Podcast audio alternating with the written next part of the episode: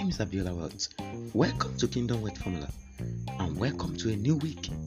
I pray for you this week that God will put a new song in your mouth. Something new will happen in your life that will cause you to praise God unapologetically. Your testimony will strengthen the faith of others that God never fails nor disappoints.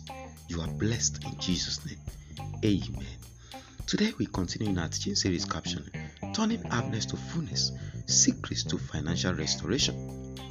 And we are looking at the fifth secrets to financial restoration, which is showing mercy and kindness.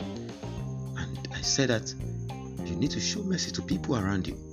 You need to learn to forgive and let go of some certain things.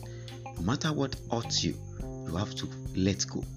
In letting go is when God will step in and multiply you financially and restore you.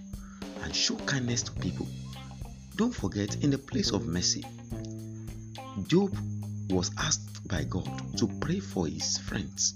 You know that his friends came and all they were doing at the time they're supposed to be counseling and consoling Job was to attack Job, to talk negatively to him, to talk to they were telling him how he has failed, that it was his sin that brought the evil against him. There was no word of encouragement in all their discussion with Job, and Job was bitter about it. But until he prayed for them, until he released the blessing of God on them, his own financial restoration never come.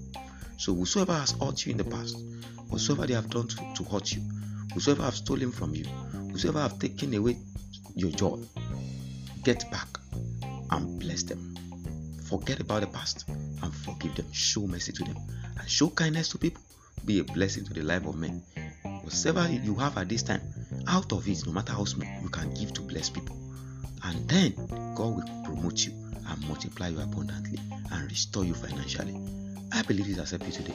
Kindly send this podcast to at least five persons today, and God bless you as you're doing that. See you tomorrow. Stay connected.